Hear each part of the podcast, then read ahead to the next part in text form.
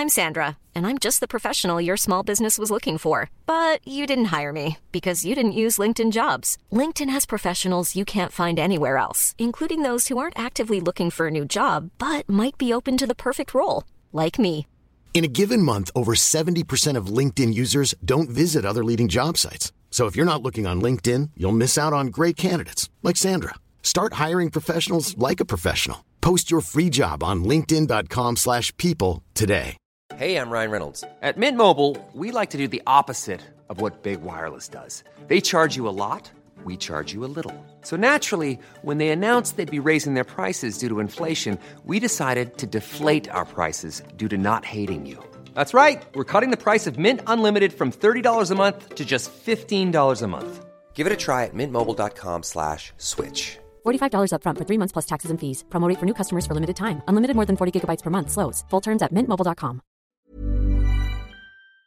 Welcome to Kicked Back, a home for football fans that want to stay up to date on everything going on in the football world. Join Caroline, Liam, and some special guests along the way as they talk about all the trending news around leagues, players, teams, and much more. Now, all you gotta do is get comfortable and kick back, because we're about to get started. Episode 9, everyone. What's up? You're watching Kicked Back. Liam, Caroline here with you. Liam, what's poppin'?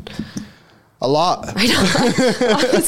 A lot is popping. We had a full fixture list on Tuesday and Wednesday. Honestly. And then one more game today, Manchester United versus Leicester. So that's a big game just for both teams, really, because United keep momentum going, get 3 in a row, and Leicester, you know, get a win. So so Brett on the Sunday League Pundits was like, oh, Leicester's going to get relegated. I said no. Okay. So, and he didn't say this year, he said within the next 5 years. So I'm kind of banking on them getting a win just to get that off me a little bit. Well, I'm hoping that we see Casemiro today and Anthony. Yes. So I'm curious to see how United comes out. Also, what's going to go on with Ronaldo, because we know that even if he isn't on the pitch, we're talking about him more than anyone. Yeah. I just love, me not being a United fan makes me love the drama around it. And I wouldn't mind seeing Leicester take a W. I was thinking that too, actually. It's like, because I was looking at the betting odds, and United are United are the favorites, Leicester are the underdogs. And I was like, oh, you know what? Like, maybe home game, primetime game, really, with no other games going on. Like, maybe this is Leicester's time to push through. We'll see. They need it big time. This almost feels like what United felt like going into the Liverpool game a little bit. Like, it's like a needed win, but we'll know. Pumped. Now on Tuesday, I guess, when we talk again. I can't wait. And like you said, the last 2 days, there's been just so many football matches, which is, of course, the best ever. But yesterday, I was trying to decide which Premier League game I wanted to watch. And I started with the Arsenal game. And then when I kept getting these notifications to my phone that Haaland was scoring, I'm like, I need to switch the channel, because this guy might have back-to-back hat tricks, which he indeed did have. So I want to welcome everyone to an Erling Haaland math class right now, because in 19 minutes, he scored a hat trick against Crystal Palace. In 23 minutes, he scored a hat trick against Nottingham Forest. He had 6 goals in 1 hour, 9 goals in 5 games in the Premier League, and he's making the best league in the world look slightly amateur right now, Liam. Yeah, so there was another stat too. He's the first Premier League player to score 7 goals in August. I mean, come on. And he now boasted that to 9, because he's got 2 more in the game. And he's just, you know what? The thing I wrote in my notes about him was he just scores the easiest goals.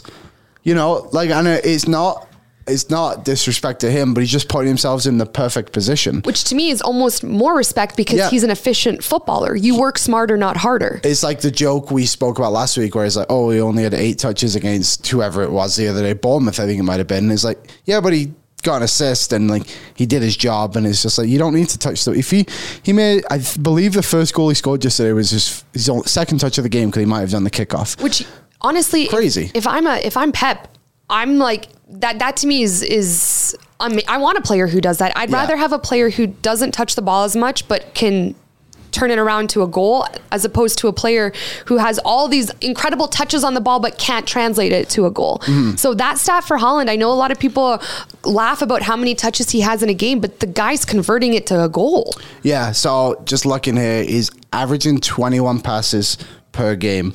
and he's probably now 4 or 5 games in, whatever it is, and 9 goals. That's kind of hilarious, isn't it? It's just, what are we doing here? Honestly, and one of my favorite parts about him is he scores so many different kinds of goals. Mm-hmm. He gets up for a header. He can shoot the ball. He can slot the ball. He bodies people off the ball. Yep. He gets rebounds.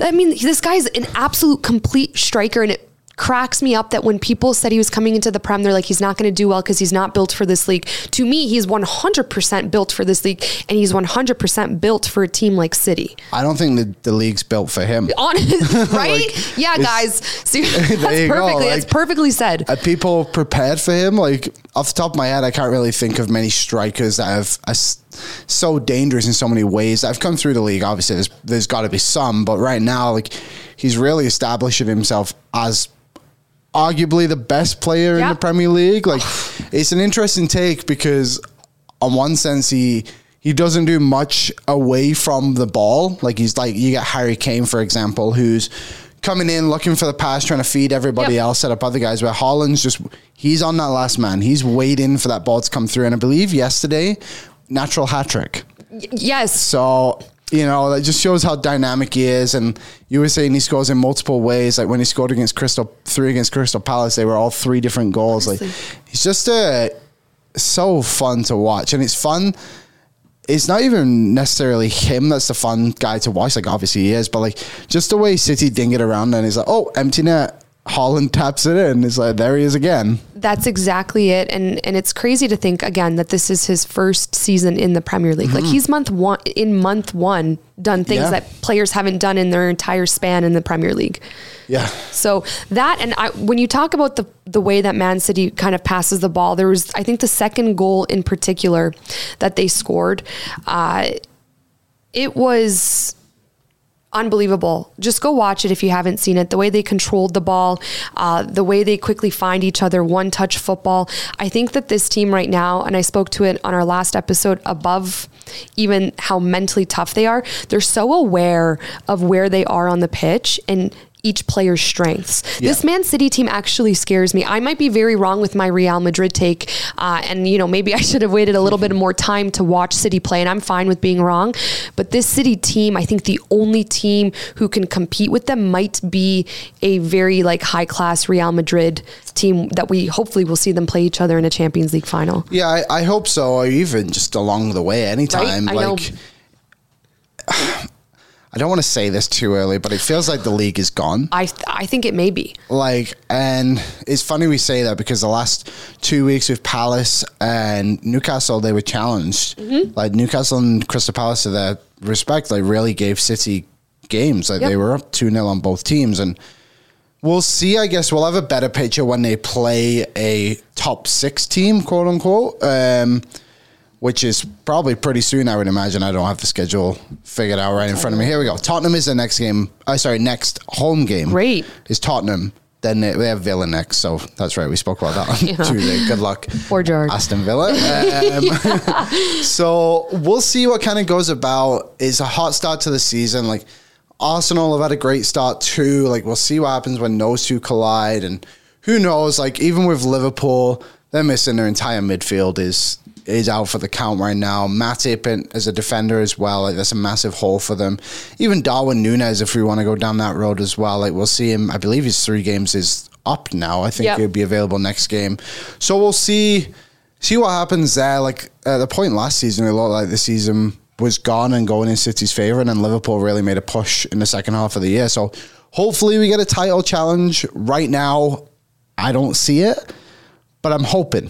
Yeah, what do you think? Because I have this in my notes. I wanted to ask you. Right now, Arsenal's leading the Premier League, which they've been great. And their game yesterday, they played really good. They should have been up, I'd say, 2-3 goals in the first 10 minutes against Aston Villa. And then Aston Villa kind of calmed it down, which was good for them. They needed that.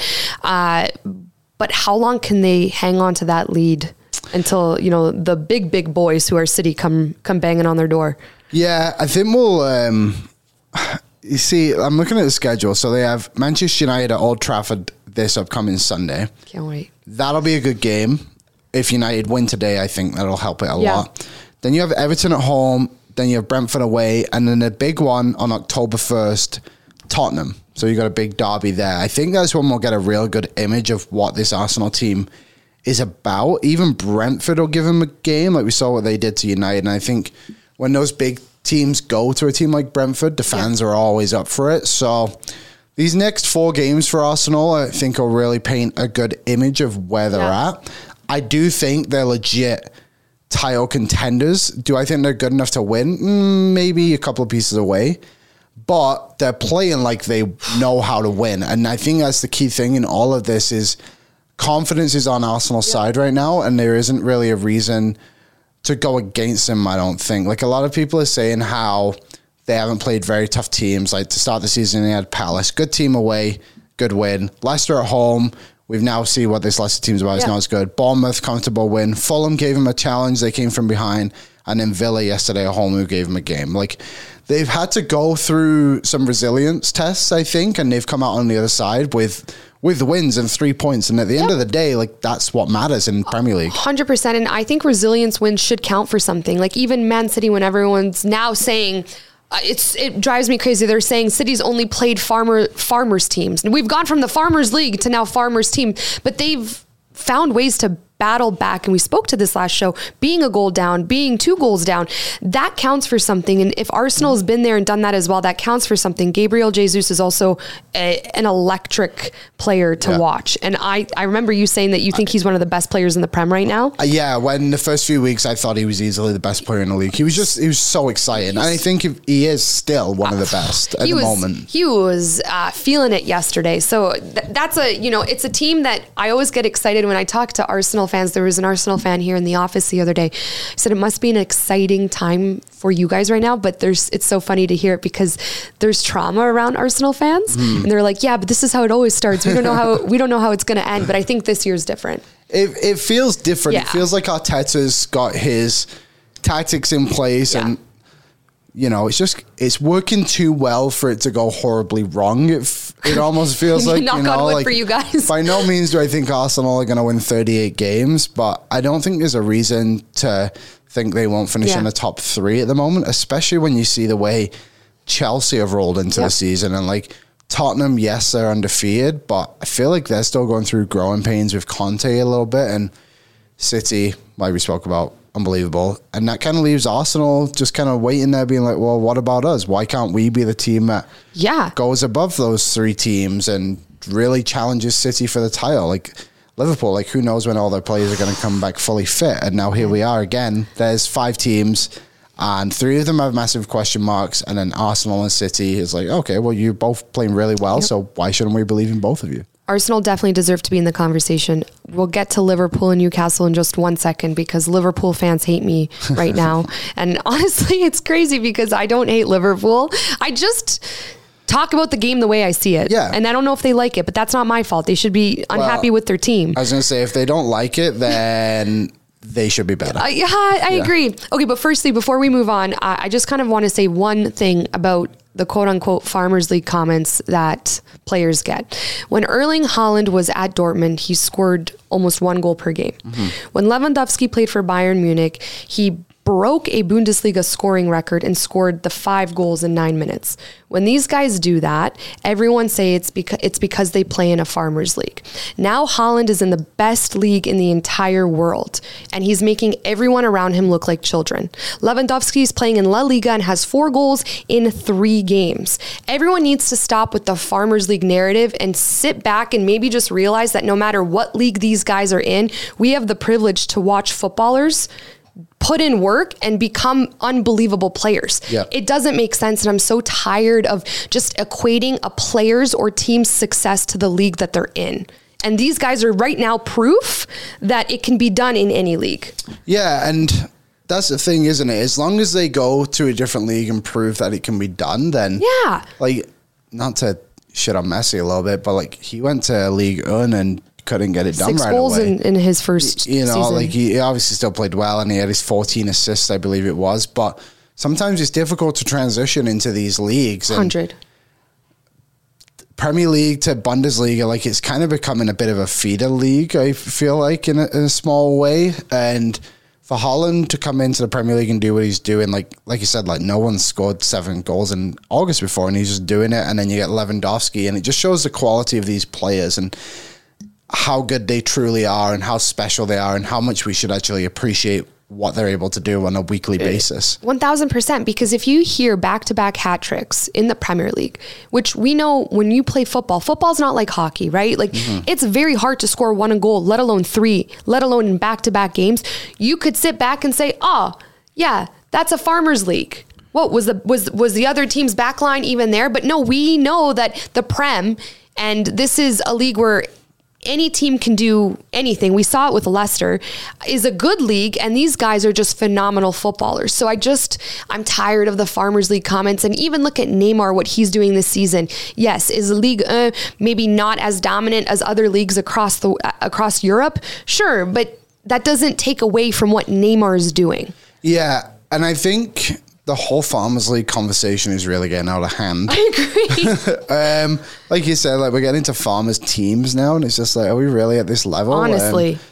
At the end of the day, yes, I think a league like the Bundesliga is struggling with its identity of competitiveness for a championship every single year. Bayern Munich is walking away with it. There's no arguing that point.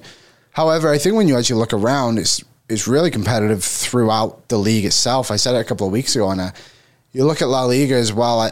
You know what? I think La Liga is becoming more messy than Bundesliga, to be honest. I think in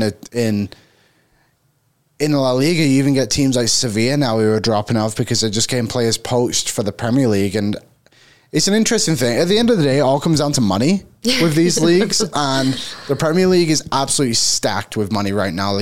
Nottingham Forest getting players being speculated with players who were supposed to play in the Champions League. Mm-hmm. It's now you go to Nottingham Forest for the opportunity to just be in the league and have more eyes on you. Become even yesterday, West Ham signed a player from Lyon. It's he was Lyon's best player, and Wolves are getting players from Sporting. It's he was in the Champions League. Why is he going there? And it's just these other leagues can't compete with the Premier League on that level financially, and it's damaging those leagues. But if you take that away, I think the appreciation of these leagues aren't farmers leagues. There's actually a lot of competition outside of different things. And if we really want to call it a farmers league, why is the Premier League not a farmers league then? At the end of the day, City and Liverpool are the best two teams in the league, supposedly. And they ran away with the league last year, and we have this big six. It's I don't know if 6 teams can win the Premier League every year. You know what? It's perfectly said. And I'm so curious to see if City runs away with the league title way ahead of any other team and earlier than anyone expected. What's going to be, what is everyone going to say about that? Yeah, I'm with you. We'll see. Like I said, we were kind of talking yesterday. It's is Haaland going to get 20 goals before the World Cup break? If he does, what does it say about the Premier League at this point? I love the Premier League. I do believe that on any given week, anybody can beat anybody. That's why we love it. But right now we're seeing City just absolutely roll over Bournemouth and Forest, who are new teams in the league, and even Liverpool last week with Bournemouth just absolutely dominating them. And it's just I think it's an interesting conversation. We'll have a way better picture in 10 or 15 games, but right now I think it's something to keep an eye on. 100%. And just Haaland, I think that if he can, when I said my take before the league, the season started, saying 26 goals, I was okay, maybe I'm reaching a little. I think I said 24. Yeah, I was maybe I'm reaching. But now I'm this guy could, if he keeps this up. It's going to be, I think the last person to score 30 in the Premier League was Luis Suárez. Was it, hey? I think it was. And he just broke Suárez's record yesterday. Yeah. So maybe he's breaking another Suárez record. Let me double check on that. But I believe Suárez scored 32 one year, and I was the last person. It is incredibly hard to score 30 in the Premier League. I think for a long time only Kevin Phillips, who played for Sunderland, was the last player. It was the first player to do. So Salah, of course, scored 32 in 2018. Okay. Before that, it was Suárez in 2014. Van Persie's done it. Oh, Van Persie. Ronaldo's done it. Henry's done it. The biggest names in football have done it. Only 5 players have done it. And these are elite status, legendary status players. Yeah. Andy Cole, Alan Shearer, Mo Salah, Cristiano Ronaldo, Suarez, and Kevin Phillips. Kevin Phillips is just a good Premier League player. Good old Kevin Phillips. He's got 30 goals one year. His claim to fame. All right, Liverpool, Newcastle. Yes. My team. Your team. Talk to me, Liam. Are you proud of them? Are you proud of the performance? Slash, how much money did Liverpool pay the refs? Kidding, guys. Liverpool fans, don't come for me. I think when you look at the Newcastle team that they went in with, like St. Maximin didn't play, Bruno didn't play in the midfield, even the two centre-backs were out of the game as well. Like, there was a lot of change to the team, and literally took last kick of the game to win. I think Newcastle have a lot to take away from the game. And this was something I was worried about. Someone commented it in my TikTok that I put out about Newcastle being a good, like, pushing for a Champions League spot, but not quite getting there.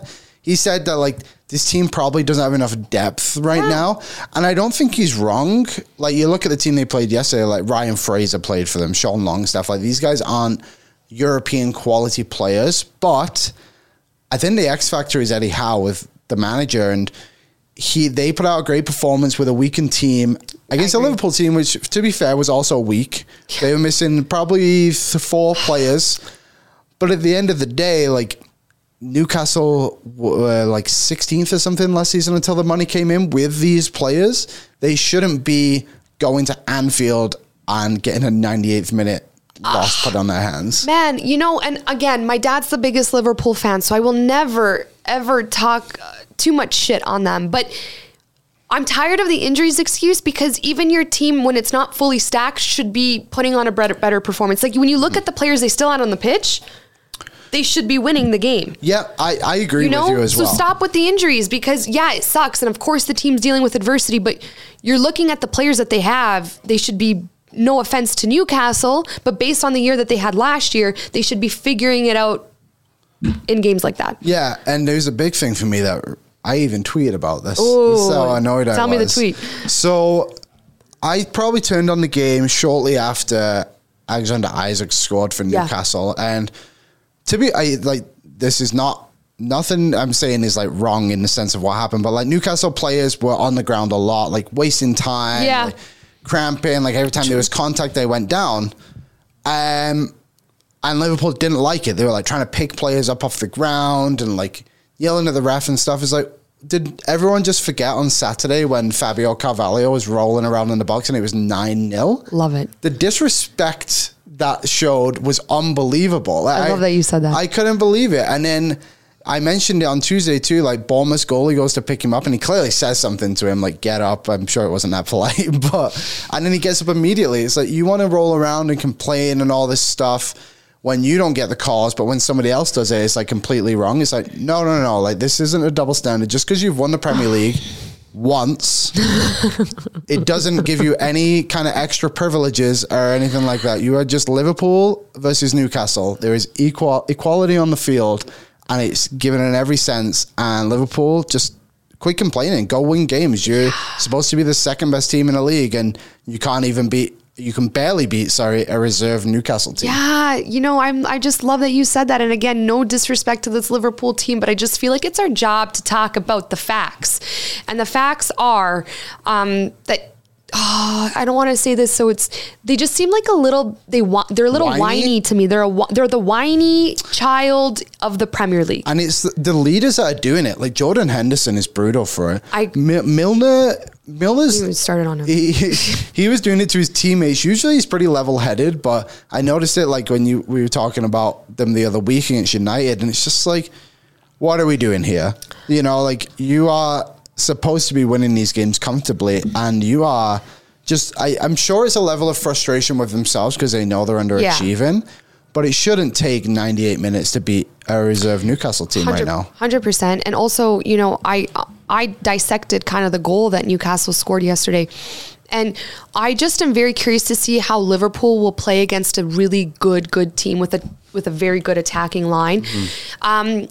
I know that sometimes teams will get up for those big games, and again, no disrespect to Liverpool because it is still early in the season, they can figure it out. But that goal in particular, like, Alexander-Arnold giving it away so badly. It was such a bad pass right into the middle of the park. Van Dijk, I'm a fan of Van Dijk, but I just want more urgency from him. Like, it's almost like he's going at half speed And then just the slotted ball through the back line. It just, the way teams are finding ways to score against Liverpool is way too easy for me, knowing the year that they had last year where they could have won the quadruple.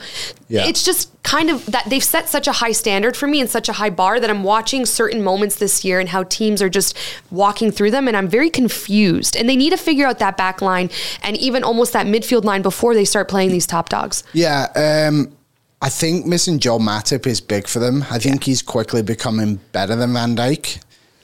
Yeah. Joe Gomez is a very interesting case because he's just been plagued with injuries, and before that he was a pretty good defender, but him coming back, there was all these stories about him possibly being in the England squad and stuff like that for the World Cup. I just don't see how he's even in the conversation at all. Like, if they have his name on the whiteboard right now, like, throw it out. Like, get it off the board. And credit to Andy Robertson, because I don't know if I've seen like one negative word against him, and there's this whole stigma against Trent where he's just a bad defender, which is fair. Like, he hasn't really set anybody's views differently at the moment, and you never hear about Andy Robertson. Like, they never attack left backs; they always attack the right back, and it's usually Trent. And I think it's just a credit to how good he actually is. And we've spoken about who the best left back in the world is quite often, actually, on this show. Yeah, it's too much, maybe. And Andy Robertson is right in that conversation. Yeah, like, maybe he's an underrated one. I think he's underappreciated, definitely. Yep. And I like him. But yeah, as a whole, Liverpool need to be better. And especially Fabinho. Like, Fabinho's such an interesting player because, yes, he makes a difference on the field, but like, when he's off his game, he makes a terrible impact on the field. He's an interesting case. We'll have to keep tracking him. Like, they have Everton this weekend, which is massive game. Merseyside derby, then Wolves at home, and then Chelsea away. And Champions League. And Napoli and Ajax. Those are games where they'll be tested a little bit more against teams. These also, Napoli and Ajax are two teams that aren't necessarily like the hardcore favorites. Mm-hmm. So they could surprise them a little bit with the talent that they have in their starting 11. I think the more I think about these Champions League groups, especially Group A, I love Group A so much. We said that. Group A is the sleeper group that is like low-key the maybe most competitive. Yeah, I don't know if an away team is going to go to one of these places, whether it's Napoli, Ajax, Liverpool, or Rangers, and win. Yeah. Like, I think there'll obviously be some, but it's going to be so difficult for any of these teams to win away from home. Like, I really don't know how this group's going to go, and that the reason why is the home field advantage. It's huge. I can't wait. There's never been a faster or easier way to start your weight loss journey than with PlushCare. PlushCare accepts most insurance plans and gives you online access to board-certified physicians who can prescribe FDA-approved weight loss medications like Wegovy and Zepbound for those who qualify. Take charge of your health and speak with a board-certified physician about a weight loss plan that's right for you. Get started today at plushcare.com/weightloss. That's plushcare.com/weightloss. plushcare.com/weightloss. I'm Sandra, and I'm just the professional your small business was looking for. But you didn't hire me because you didn't use LinkedIn Jobs. LinkedIn has professionals you can't find anywhere else, including those who aren't actively looking for a new job, but might be open to the perfect role, like me. In a given month, over 70% of LinkedIn users don't visit other leading job sites. So if you're not looking on LinkedIn, you'll miss out on great candidates like Sandra. Start hiring professionals like a professional. Post your free job on linkedin.com/people today. Hey there, it's Michelle Norris. I'm host of a podcast called Your Mama's Kitchen. When I travel, I'm usually looking for a way to find a taste of home when I'm not at home. And one of the things I love to do when I am at home is entertain. And Airbnb allows me to do that. When I was in California recently, I rented a house that had a great kitchen. And when we were sitting around the table, we're all thinking, we're in someone else's house. Someone could be in all of our homes as well. If you have a home, but you're not always at home, you have an Airbnb. Your home might be worth more than you think. Find out how much at airbnb.com/host. Okay, quickly before we move on from Liverpool, Newcastle, I just want to say that when refs say 5 minutes of added time, it should end right at the 5-minute mark. Yeah. Because to have 7 or 8 minutes of additional time is nuts to me. There's no way that a team deserves to have that much added time. And Liverpool obviously putting everything away in the 97th or 98th minute. It's just so unfortunate for Newcastle. Am I happy to see teams do it? Because do I love a dramatic ending? Of course. I felt the same way with Tottenham, Chelsea. I'm not a fan of any of these teams, so it's fun for me just as a football fan to witness. But man, there's got to be more of a rule. Like in hockey, when the time's up, there's a siren, it goes off, it's done. Refs make it way too subjective. Yeah, and you know what the worst part about that goal was is how it could have been so avoided if they didn't try and clear it. Like if Nick Pope had got that ball in his hands instead of it being flicked away from him, which I don't even think is anyone's fault, to be honest. It's instinctual.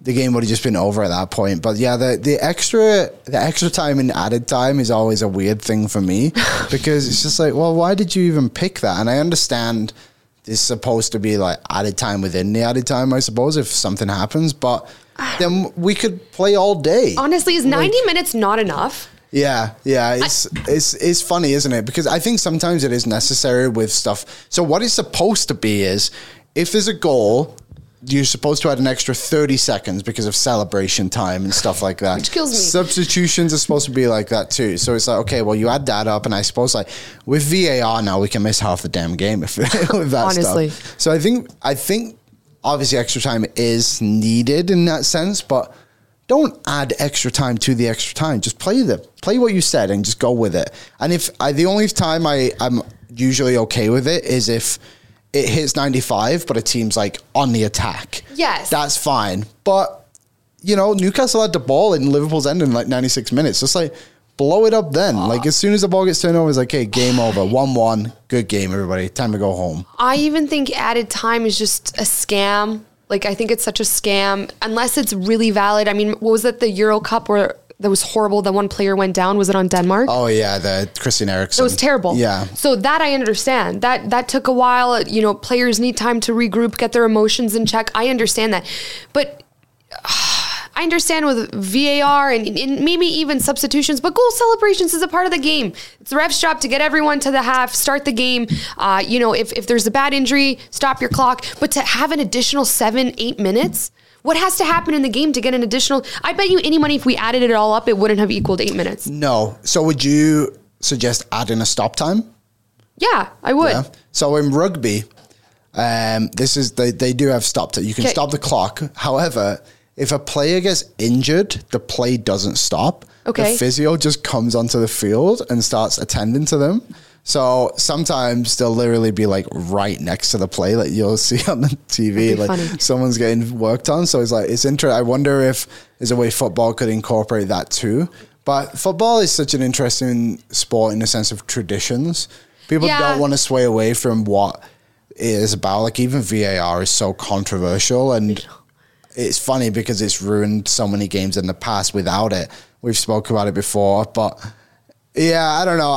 I'm not against added time. I'm against added time in added time. Yeah, I mean, that's my thing. It's just it's a snowball effect at this point, and yeah, I don't know. We'll see. I mean, that sucks for Newcastle, but they also should have been better in the dying minutes of the game, right? So it goes both ways. But Liverpool got very lucky. That's all I'm going to say. They got very, very, very lucky, and a win that they desperately needed. If they tied that game, it would have been bad.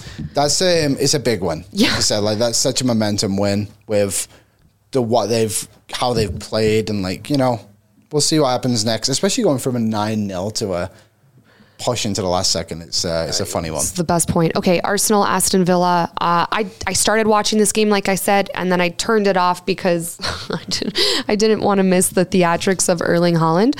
Aston Villa, I know that I said that Arsenal kind of went hot out of the gate, had a few really good chances off the get, but Aston Villa did a pretty good job, Liam, from what I've read and what I've seen on highlights, staying into the game, and obviously the score reflects that too.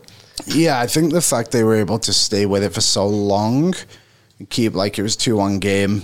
But the thing you really just hate to see about it is you get the goal, and did you see the goal, the corner goal? Yes, so they just did that the week before against Bolton. The same player did it.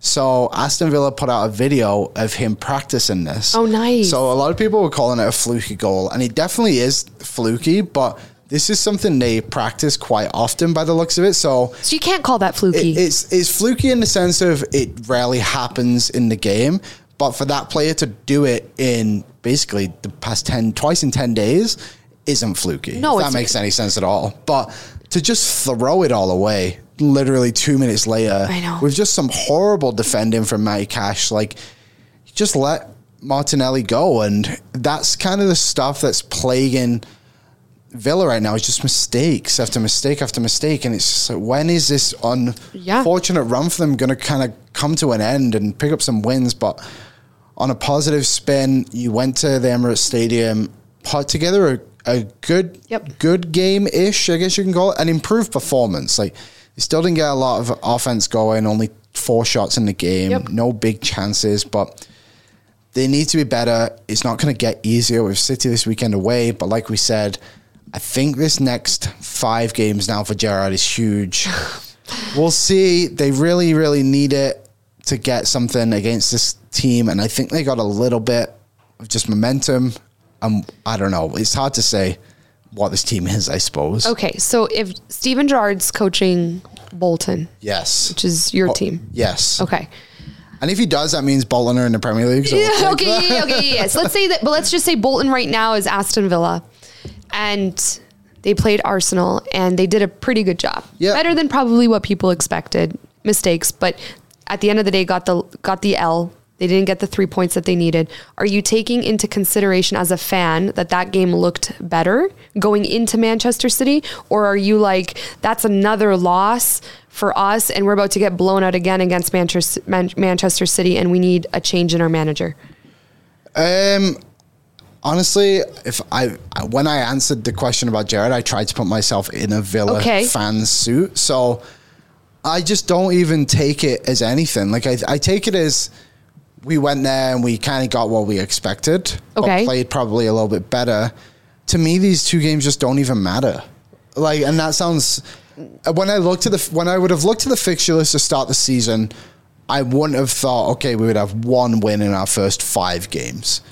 I would have looked at it being like, we play Bournemouth, Everton, and Crystal Palace. We can at least win 2 of those. And then we have 3 tough ones in West Ham, Arsenal, and City. But then you're like, at least we have 2 wins and there's some momentum. Now that's different because you have 1 win and you have no momentum and now you're playing the best team in the world.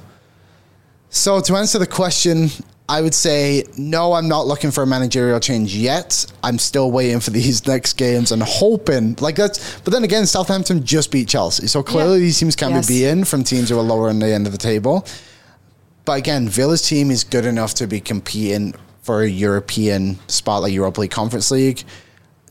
They're not competing with Arsenal and City right now. I love that because to me, you're a realistic fan, which I've been reading a lot of comments. There's a hashtag right now saying Gerrard out. Like a lot of Aston Villa fans, they said despite the legacy he had as a player, he's not doing it for us as a manager and they want him out. But you're seeing this from a realistic perspective and that, it's been a little bit, these next 2 games don't really matter and he probably deserves a little bit more time before they pull the trigger on him. I just think that's the way...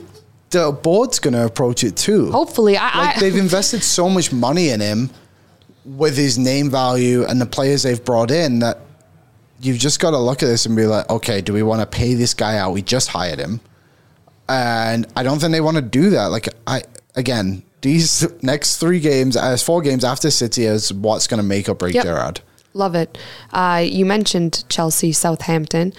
Yes. It's funny because when I made, last week? I said that Southampton was going to beat United. Crystal Palace would. Oh no, you did say yeah. I was my hot take, and my one of my 9 hot takes that weekend. Stuff's going to happen this weekend. Everyone was like, "How could you pick Southampton?" And I'm just like, I'm not sold on United, which I believe they only won 1-0. Yeah, it was super even. Yes, could have gone either way. So it was very interesting to see. Southampton beat Chelsea, Mr. Defensive team of the Premier League. Maybe Southampton deserves a little bit of more attention and Chelsea, terrible, terrible, terrible loss. And they had a bad loss against Leeds. And here we are again with another one. So under Tuchel, what team we talk about? Chelsea, City, Liverpool. They're all running through my head. They're all blue. I'm just kidding. Chelsea hadn't got lost a set in the second half. They hadn't gone into halftime with being down a goal. Okay. Now they've done it in back-to-back weeks. Wow. Against opponents that were both in relegation battles last season. They're a very interesting team, and Tuchel seems to keep using the excuse of, I need more players, I need this, I need that. It's like, well, you spend a lot of money in this transfer window, and this is also a very similar team to what you won the Champions League with. And it's just an interesting saying, a quote from him, because you're like, Kai Havertz doesn't have a goal this season.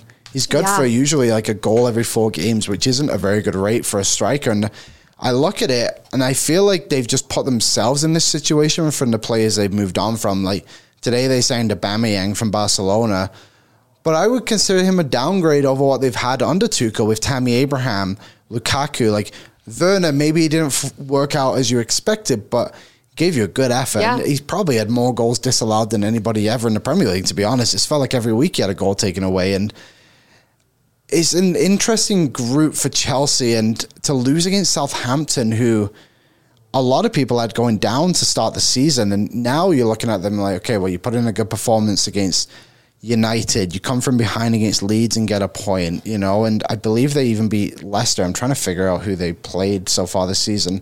There it is. So they've beat Leicester 2-1. They lost to Spurs. Didn't look good first game of the season. Drew 2-2. Lost 1-0 to United. Now just beat Southampton and... they beat Chelsea, and they're a young team. They got a lot of good players, and I think they actually might have enough to stay in the Premier League this season. I don't think they're going to be safe for most of the year. I feel like they'll be like 16th, 17th, but from a Chelsea thing, like you got to figure this out quick, because sooner or later, like those Champions League spots are like slowly slipping away from you. Well, that's what, you know, when we were going through our Champions League show, I was like, my most overhyped team is Chelsea, because in tournaments like Champions League, I mean, teams have done it. We saw Greece play in the Euro Cup defense for the entire thing and end up winning it. Yeah. But it's unlikely. That's like one of the only examples I can think of. Yeah. Chelsea going into a Champions League tournament with clubs that are playing on another level right now, players that are playing on another level right now. You can't play just solid 90 minutes defense every single game, especially when your defense, there's holes in it, because Leeds are finding a way to score. Southampton's finding a way to score. What are you going to do?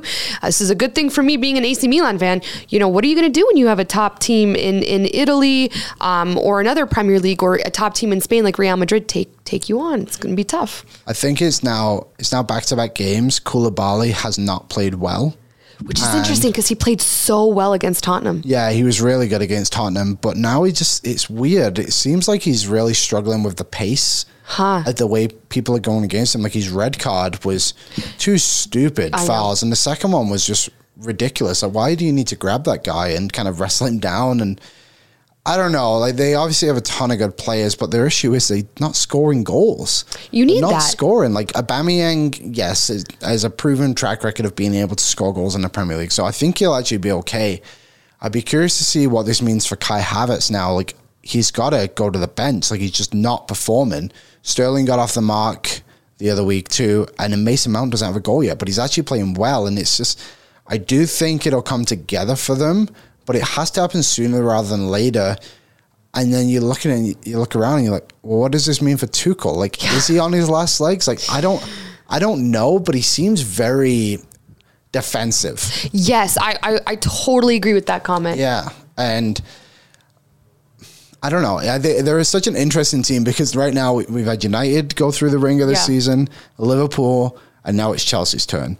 And the way they've spent money too seems intriguing to me, because I feel like they could have gone out and maybe got a better striker instead of getting like Cucurella. Yeah. Like, and I like him a lot. We liked Toure, yeah.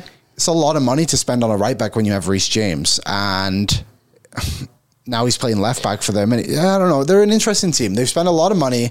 They're underachieving, and they have to get better. Well, that's the 3 points of Chelsea. When I was growing up, one of my favorite teams to watch was the Italian national team, and obviously AC Milan. And it's because the way that these teams were coached was solid zonal defending. I think Italy might have been one of the best zonal defending teams I've ever watched play, but they also had players on their team who could get the job done offensively. Remember Del Piero? Yep. You know, there was Pirlo always was in the attack. There were guys on their team that while they did a very solid job defensively, there were guys who could do the job offensively. And to be one of the best clubs or best teams in the world, you need to have that balance. Yeah, and that's the key, isn't it? I think sometimes these managers struggle to find that when they're like, oh, we're going to play good defensive football. Like Mourinho is known for being a good defensive manager, but he also had Drogba. Yeah. Oh, who would score him goals all the time and like was maybe kind of undervalued. I suppose. Undervalued. But Drogba would score goals. Lampard would contribute quite heavily. Yeah. And teams just seem, like you said, like they're just finding it difficult to find a balance between that. And it's like, yes, it's good to have good defense, but also if you're not scoring goals, you're not winning games. What's the point? Yeah, so what does it matter at the end of the day? So we'll see. I do think Chelsea will be fine, but next they have West Ham, then they have another derby in Fulham, and then they have Liverpool and Crystal Palace, and obviously Champions League games mixed in there too. Like, it's another tough run of games, and what are they going to do in like 2 weeks if they keep losing? Which is so fun for us because we get to watch it all and dissect it. You bring up them having West Ham up next, who just tied Tottenham. You guys know since episode one, I've been, for some reason, I don't care about West Ham, but this year I seem to care. They drew against Tottenham 1-1. I did not watch the game. I watched the highlights, which I think Tottenham probably had most of the possession, but for them to find a way to score that goal against Tottenham, I think hopefully says a little bit about this team, that they're in the fight. And Liam, I said this to you off camera. I'm not overly sold on Tottenham, and I don't know what it is because, of course, they have such incredibly talented players and a talented manager. I love their manager, but I'm just, even when I think of Champions League, Tottenham does not pop into my head, and I don't know if I'm going to be extremely wrong about that. I'm just not sold on them. They're definitely underachieving, I guess. And as we say that, I don't think they've lost a game this season, which is funny. And I just don't think they're playing at the capability of what they're capable of doing yet. But I also think that's a case of getting used to Conte. Yeah. And he's a very demanding manager. Like there was a quote I saw the other day with Kulusevski, and it was about Conte. And he said, "You are not here to have fun. You are here to win football games." I love hard ass coaches. That is so intense. And it's similar with his, like he talked about his depth of his team, which is kind of ironic because now he's not using his bench at all. Yeah. And he said when they play next, I believe they play Fulham. Yeah, Fulham this weekend. There'll be a lot of changes to the team, but I think they're missing some players right now. Like defending, like Sanchez is just not good enough in my opinion. Like he's the reason he's a backup. And I think Romero, when he comes back, will make a big difference. And they're allowing strange goals. But they also have one of the best attacking three in the league. And Son doesn't have a goal yet this season, I don't think. Or maybe he scored last week. I can't remember. But either way, like he's not scoring at the rate he should be. And, what I was thinking of, he would have scored, but it was an own goal against West Ham. That's what it was. So they just need to be more clinical. They need to just dominate games more, I feel like. But, and then to even play devil's advocate to myself, it is so early on. And one of the things that I love to see about a team in a league or in a tournament the most is when they start slow. I think sometimes a slow burn is better. And I think peaking at the right moment is when it matters. Yep. Right now we're seeing City blow everyone out, but what matters is Champions League, quarter, semifinals and finals. So maybe Tottenham's kind of doing their thing. Like you said, they haven't lost a game yet. And by the time they could potentially be in a Champions League position of being in a quarterfinal or semifinal, we're seeing them play their best football. So I don't know. I have this gut feeling, but I could be very, very wrong. I think that's a good way to look at it is, yeah, they haven't lost. So what's the negative? Who the hell am I to say anything? I'm just a crazy lady who has a gut feeling. And you look at the games they have won. Like Southampton was an earned win. When they beat Nottingham Forest the other day, I don't think that was an earned win. They just took chances. They took their opportunities and won. Wolves, they got another one from Harry Kane. West Ham, tough game to go to, especially away. Like they've got good results. Mm-hmm. The two draws are both away from home.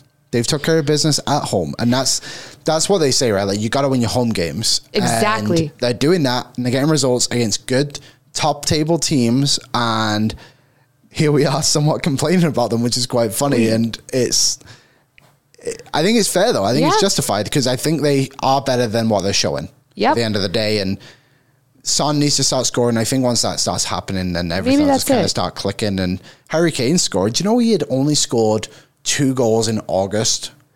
Like, no more than 2 goals in August in the Premier League before. Well, now he has 4. He has four. I just pulled him up. 4 goals, and I'm assuming, 4 games? Yep. So he's right now 2 against Forest. 3rd in the Prem for goals. But I want to ask you, why does everyone hate on Harry Kane when he's in the conversation for one of the best goal scorers in not only the Prem in Europe? Because doesn't he deserve to be in the conversation? Yeah, definitely. Everyone hates on him. It is weird. It's, I think it's because he doesn't have the flash. Maybe, you know, like, but I like that. I like that too. Like he's just a little different from the other goal scorers in the world, right? Like he likes to really hang back and play almost like a false nine striker, but also obviously a deadly striker as well. But like, Benzema doesn't do that. Lewandowski doesn't. Haaland doesn't. And it's just it's very interesting how he like goes to these World Cups and he wins a Golden Boot and it's like, oh well, he only scored goals against Panama and Tunisia. It's like, don't even get me started on this conversation. He's scoring goals. Farmers teams. Yeah, isn't that his job? I think he is undervalued for what he actually brings to the world of football and Tottenham, and he's their best player. He is, and he's probably one of the best strikers in the Premier League, and it's him and Haaland, I think. I remember seeing a TikTok, and this one guy who's English was just absolutely ripping him to shreds, saying he shouldn't be in any type of conversation like this. And I remember looking at Kane's stat at that point in time, and I'm like, this guy puts up numbers. When stats are so valuable in sports, because I always say midfielders don't get enough credit for what they do because they don't necessarily score the goals. When you look at it on the flip side, and Harry Kane actually does have the numbers, how is he being so disrespected? 50 goals in 73 games for England. I mean, come on. That's crazy. That is crazy. I don't know. And I agree. Maybe he's not your flashy guy, but I respect that more. I like the humble, modest. At the end of the day, I don't care how you put the ball in. I just put it in. Just honestly, yeah. There was a player who played for Bolton, Kevin Davis, and I don't know if he scored a flash goal his entire career. Every single one was just kind of a hard-worked goal. And a blue-collar goal. That's exactly what he was. And just got it done. He scored 100 goals in the Premier League, I believe, and close, if anything. Put the ball in the net. Who cares? That should end the conversation. Honestly, what more do you need? People shouldn't even be talking about it. Totally on the same page. We need to put some respect on Harry Kane's name. Last but not least, Liam, Drake and LeBron investing in AC Milan. Yeah, very random. Very random. But good, I think. Do you have... Yeah, I have some notes. So this is straight out of an article, so I'm not going to mess this up. An LA-based investment firm called Main Street Advisors includes Drake and LeBron, and they are all closing in on a deal to purchase AC Milan for over $1.2 billion US. So I love this one because I'm an AC Milan fan, and Drake is directly connected to Canada, which means more exposure of football in Canada. And LeBron is, my opinion, the greatest athlete of all time, especially in basketball. The reason I say that is because I think you could put LeBron in any sport in the world, in any league, and he would, I'm not saying he'd be the best, but he could play. He could compete. Be a football player. He could be like a football/soccer player. He could be a tennis player. This guy's unreal athletic. He already has invested in Liverpool, so I think that they know what they're doing. He's an athlete himself. And I just love the exposure it's going to bring to the Italian club, to Serie A, and vice versa to North America. Yeah, that's my thing about it is, what does this do now for the Italian game in the US and Canada? Hopefully good. Like, I would love to, like, we actually get pretty good access to it, to be fair, like to all the leagues, but I would like to see them maybe on the news a little bit more. And I think this could really, do you know what? The key to the world of sports, especially football, is get it in the US and you'll thrive. And it'll be interesting, and it's a great time too, because Serie A is definitely on the rise. There's a lot of good teams in the league, and that's what makes the Premier League so good. And I think that's why North American people like it, because on any given weekend, like, anybody can win.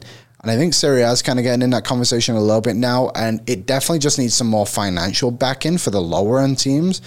But perhaps this is what pushes it over the edge. And Drake and LeBron, they probably two of the biggest stars in North America and the world. I love it. And you know what? I'm really rooting for the Italian clubs in Champions League this year, because I want Serie A to get more respect. Yeah, I would like to see it too. And you know what? I think there's a lot of good players. I do too. And I think there's a lot of underappreciated players. And it's It's funny, actually, in a way that Serie A is on the rise and Italy just didn't qualify for the World Cup. It's kind of a little ironic, I suppose. I know, and how they tried to, like, squirm their way back in. I'm like, we were talking about, this was before we even had any idea about kicked back and talking football, but Liam and I were like, if that happens... Such garbage. It would have been garbage. It would have been. I couldn't even believe it was in the conversation because they literally... lost to North Macedonia and North Macedonia went in the conversation.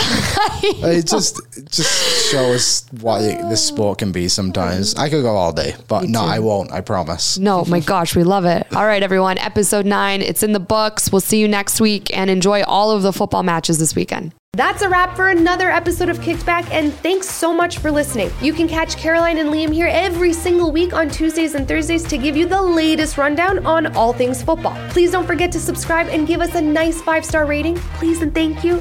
And for even more Kicked Back content, follow the 90th Minute on all your favorite social channels. See you next time.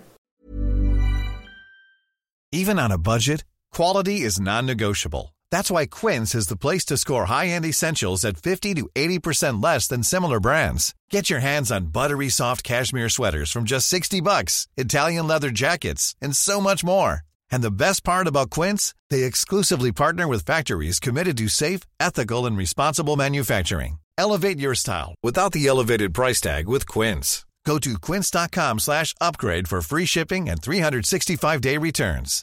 Hi, I'm Daniel, founder of Pretty Litter. Cats and cat owners deserve better than any old-fashioned litter. That's why I teamed up with scientists and veterinarians to create Pretty Litter.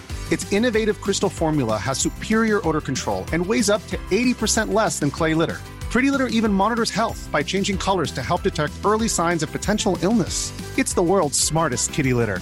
Go to prettylitter.com and use code ACAST for 20% off your first order and a free cat toy. Terms and conditions apply. See site for details. Mom deserves the best, and there's no better place to shop for Mother's Day than Whole Foods Market. They're your destination for unbeatable savings, from premium gifts to show-stopping flowers and irresistible desserts. Start by saving 33% with Prime on all body care and candles. Then get a 15-stem bunch of tulips for just $9.99 each with Prime. Round out Mom's menu with festive rosé, irresistible berry chantilly cake, and more special treats. Come celebrate Mother's Day at Whole Foods Market.